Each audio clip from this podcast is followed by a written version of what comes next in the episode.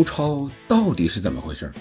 这欧洲法院都做出裁决，说是欧超赢了，那为什么和国际足联还有欧足联还不想让它存在呢？他到底是得罪了谁？谁容不下他？人人喊打。欧超到底能不能成？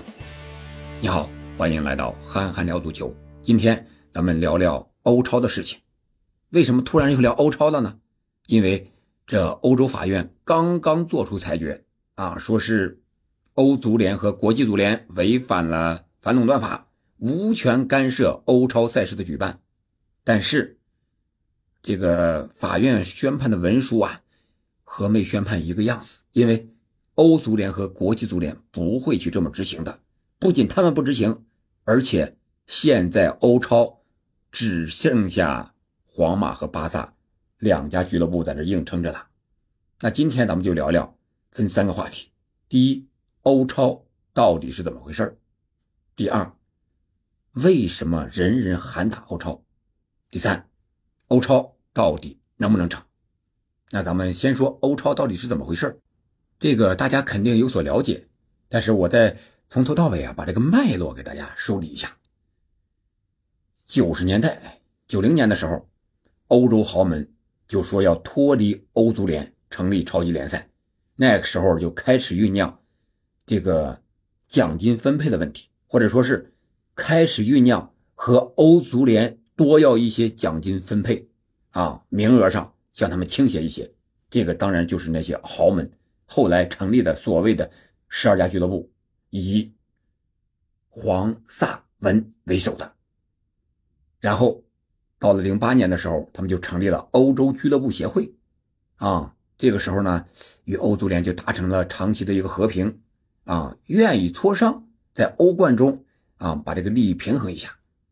但是呢，随后的一八年底的时候，皇马支持超级联赛这个计划呀，就解密出来泄露了，啊，随后这个这个欧洲俱乐部协会啊，呃，支持的这个。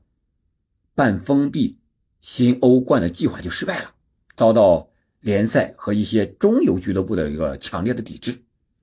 然后到了二零二零年，这说着话，这个感觉很快，其实是经历了十几二十年的时间呀，或者说将近三十年的时间。然后这个巴萨主席啊，当时是巴托梅乌呢，啊，就是在皇马主席啊弗洛伦蒂诺的敦促之下。又在一次这个辞职演讲中透露了这个新欧超的计划。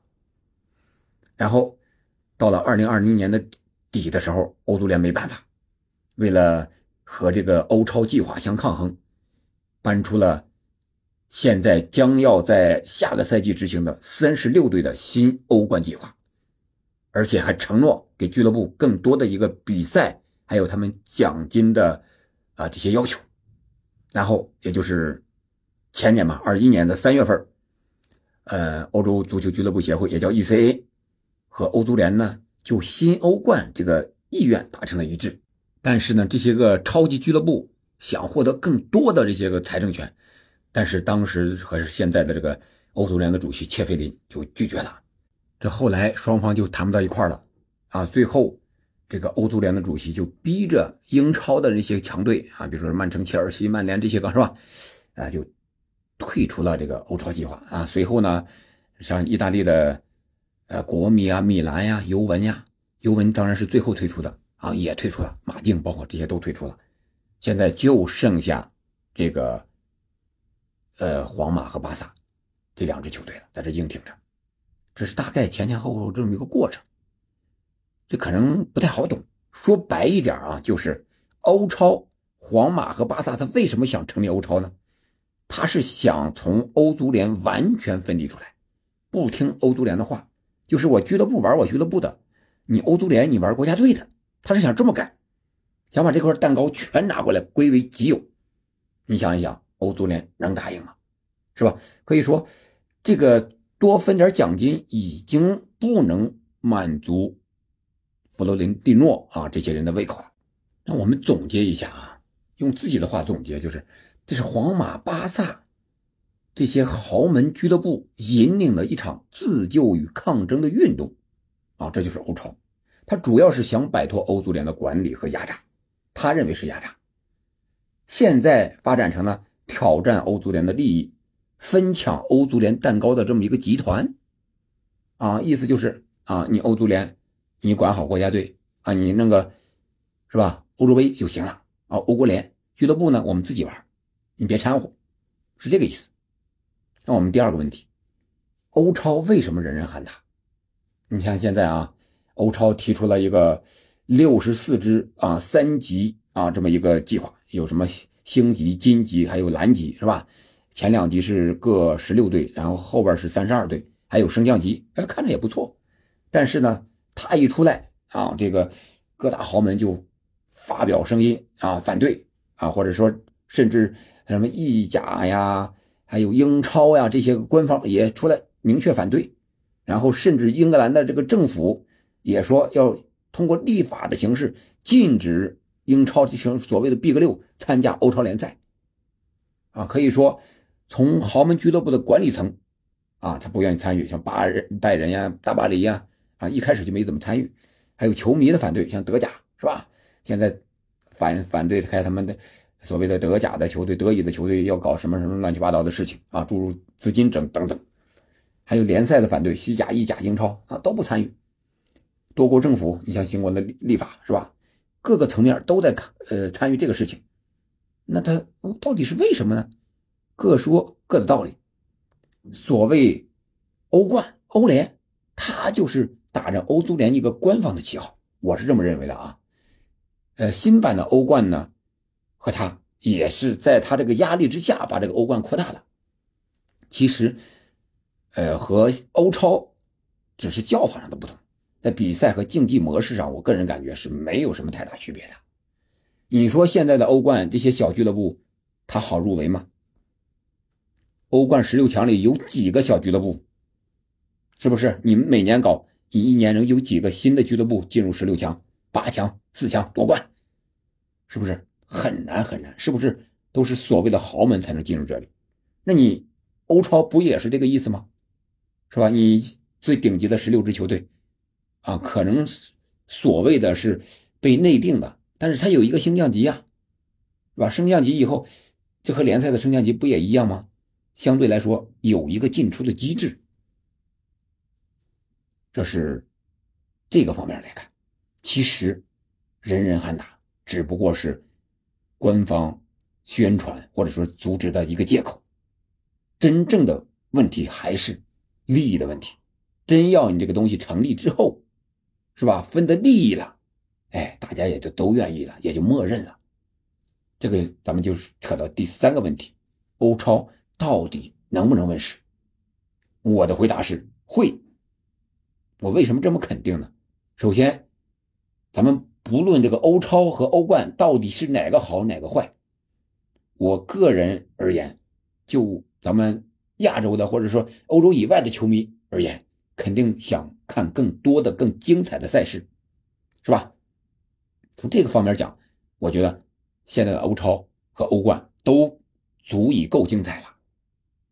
啊，无论是谁掌舵，都和我们没有太大的关系。那我为什么说欧超能问世这么肯定呢？第一，我们回想一下，英超是怎么诞生的，欧超就会怎样不期而至。欧超。是所谓的欧洲呃英超的五大豪门，当时还是英甲是吧？什么热刺、阿森纳、利物浦、曼联、埃弗顿这五大豪门，也叫五大门派吧。然后他们弄到一块没事就开个小会。从八十年代八零年就开始酝酿这个独立出，呃，这个联赛委员会和英足总搞一个特别的联赛啊。最后到九二年的时候。啊，抓住了什么空当呢？英足总和联赛委员会之间矛盾、相互争夺权力这么一个机会，然后再加上当时背景，英格兰足球是内忧外患，是吧？什么希尔斯堡惨案呀、海萨尔惨案呀、乱七八糟这些惨案，再加上一什么泰勒的报告，嗯，再加上一些战绩的不好，在呃欧洲层面又多少年没有参赛，导致这么一个内忧外患的场景，哎。他没有受到欧足总的阻挠，直接就成立了。这是抓到了这个空档。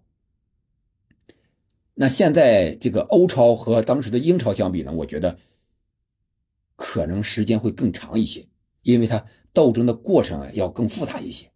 大家都知道了，是吧？你像欧足联，他不知道英超是怎么来的吗？那英超自己他不知道我是怎么获得的吗？我失去之后，别人操作之后，是不是这个利益不攥在我自己的手里，那会一个什么样子吗？对不对？那不得低三下四的求人家办事啊？所以说，这个肯定会顺着历史的潮流走，但是难度会相当相当大，啊，这个弗洛伦蒂诺也好，拉波尔塔也好，一定要做好这个长期斗争的准备。第二，什么时间诞生啊？这是刚才讲的长期。你看啊，新的世俱杯和欧冠运行开了之后，也就是说，明年是新的欧冠，后年新的世俱杯，四年一次，对吧？再加上现在的英超，这个应该说是俱乐部层面最赚钱的三项赛事了。我们要看这三项赛事的运营情况，还有发展程度而定。那这个蛋糕，当它涨到一定的程度之后，利益分配不均，或者说各自在争夺资源的时候有了矛盾，这个时候就是欧超问世的最好时候。那第三个问题，谁来完成这个使命呢？现在看，这个老佛爷是吧？还有阿巴塔两个人是主导的，呃，可以说呢，欧盟法院的这个判罚呀，相当于是，呃，给了欧超一个准生证，啊，可以生了，但是能不能出生呢？从准生到出生，他还需要一个艰难的过程。十月怀胎非常重要啊，能不能健康问世，还是胎死腹中，这个宝妈宝爸至关重要。皇马主席弗洛伦蒂诺将近八十岁高龄了，巴萨主席拉波尔塔倒是年富力强，而且巴萨可能更希望，哎，在这个欧超一展身手，因为他现在这个资金确实非常的匮乏，对吧？缺钱呀，他可能更着急。所以说，必须有一个人非常强势的去推动，或者是一伙人，就像当年，呃，英超的五大豪门一样，是吧？热刺的老板，呃，这个阿森纳的副总，是吧？副主席戴恩吧，当时和英足总他是负责谈判的一个代表，啊，得有这这个这个能力去推动下去，啊，我们看这个历史任务又落到谁上了啊？就是这个。我觉得是能问世，而且时间估计要长一些，是吧？除了英超之外，我们看欧冠是怎么诞生的？不是一开始也是对报提议的吗？皇马主导的吗？最后，呃，随着这个五四年世界杯、瑞士世界杯这个电视转播的出现，然后哎，感觉这个不错，才有了这个五五年欧冠的问世嘛。最后是以官方的形式确认下来的嘛。一样啊，世俱杯也是啊。从一开始的，呃，南美的和欧洲的，呃，到丰田杯，然后一开始之前不愿意参与，后来有了钱之外，大家愿意参与，到现在的六七支球队，是吧？到呃后年的这个四年一届的，呃三十二支队伍，哎，它都是有这么一个过程的。所以说，回到最后一个问题，哪三步走？我觉得啊，英超越一家独大。对欧超的成立越有利，这个时机，我觉得应该皇马、巴萨这两个老板，或者说他联合一部分人，暗中里边啊去操纵这个事情，把这个英超搞得越大越好。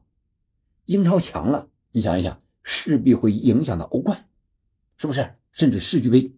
那那个时候，欧足联无法和英超抗衡的时候，哎。他就会想到用欧超来对抗英超，这个就像我们历史上秦国那个合纵连横，是吧？你合纵不就是合众弱以攻一强吗？连横不就是势一强以攻众弱吗？这就是英超和其他四大联赛的一个相比，是不是有点类似啊？所以说，这个时候。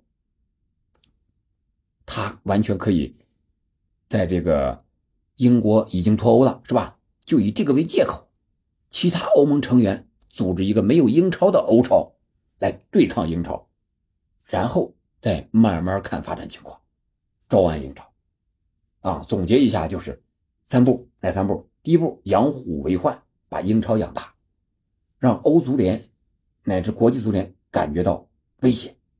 第二步，再与欧足联合作，共同抗击英超，把这个大老虎给打败。这个是不是有点很阴呀？哈，但是我觉得他们肯定要琢磨一些招数了。你正儿八经的来，那你不可能就去实现的，对吧？第三步，那就是招安英超，形成。真正的赢这个欧超，啊，我是这么认为的啊，是完全有机会把这个欧超组织起来的。至于谁好谁坏，啊，对球员有什么影响，乃至对呃当地球迷有些什么影响，我觉得这个都是伪命题。啊，你这么几场联赛，或者说多打三五场联赛，对现在的这些球员来讲，有什么更大的？这个影响吗？你现在一一年，你像这个联赛三十八场或者三四场，是吧？嗯，再加上欧冠、欧联这些个大俱乐部的，啊，再加上呃本国的一些联赛、杯赛，再加上国家队的一些比赛，一年也就是六七十场比赛啊，你再加上轮换什么之类的，打六十场比赛左右，可能都能够承受。如果再多的话，这个可能就承受不了了。所以说这些问题都不是问题，包括球迷的反对。你从小到大又不是让你搬出去，你只不过换一个名字参加另一种联赛而已。我觉得这个都不是问题，最关键的就是这个利益分配的问题。你欧超成立的时候，你要给英超或者是欧足联承诺，是吧？我分多少，你分多少，双方或者说三方多方都满意之后。啊，乃至给这些不能参加的这些小俱乐部要给多少分成、分红类似的这些东西啊，养着这些小俱乐部，然后才能形成真正的欧超。要不然你光几个豪门去玩，这个东西肯定是不行的。封闭式的肯定是不行的，必须是开放的。啊，这是我的一个观点。欧超肯定能成，但是需要时间，需要合适的人、合适的时机，好吧？今天就聊到这儿了，时间不短，感谢您的收听，我们明天、后天咱们英超赛场再见。当然，别忘了到咪咕二台去观看憨憨聊足球的英超解说。再见。